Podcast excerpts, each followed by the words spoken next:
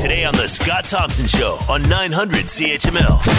Let's bring in the mayor for the city of Hamilton, Fred Eisenberger. He is with us now. So, uh, your thoughts on what the premier had to say? Well, you know, I, I understand the premier's got a lot of information coming at him uh, on a on a day to day basis, minute by minute basis. I'm sure, and uh, you know, the information that he laid out there uh, would have been appropriate maybe six months ago or previous to that.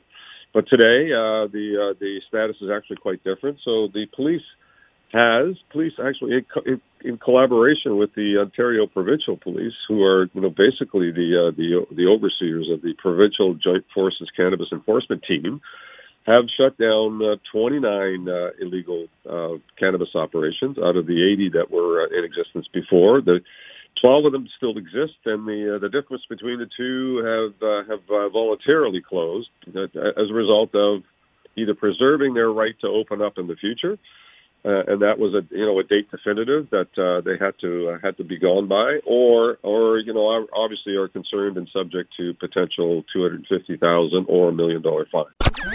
The Scott Thompson Show weekdays from noon to three on nine hundred CHML.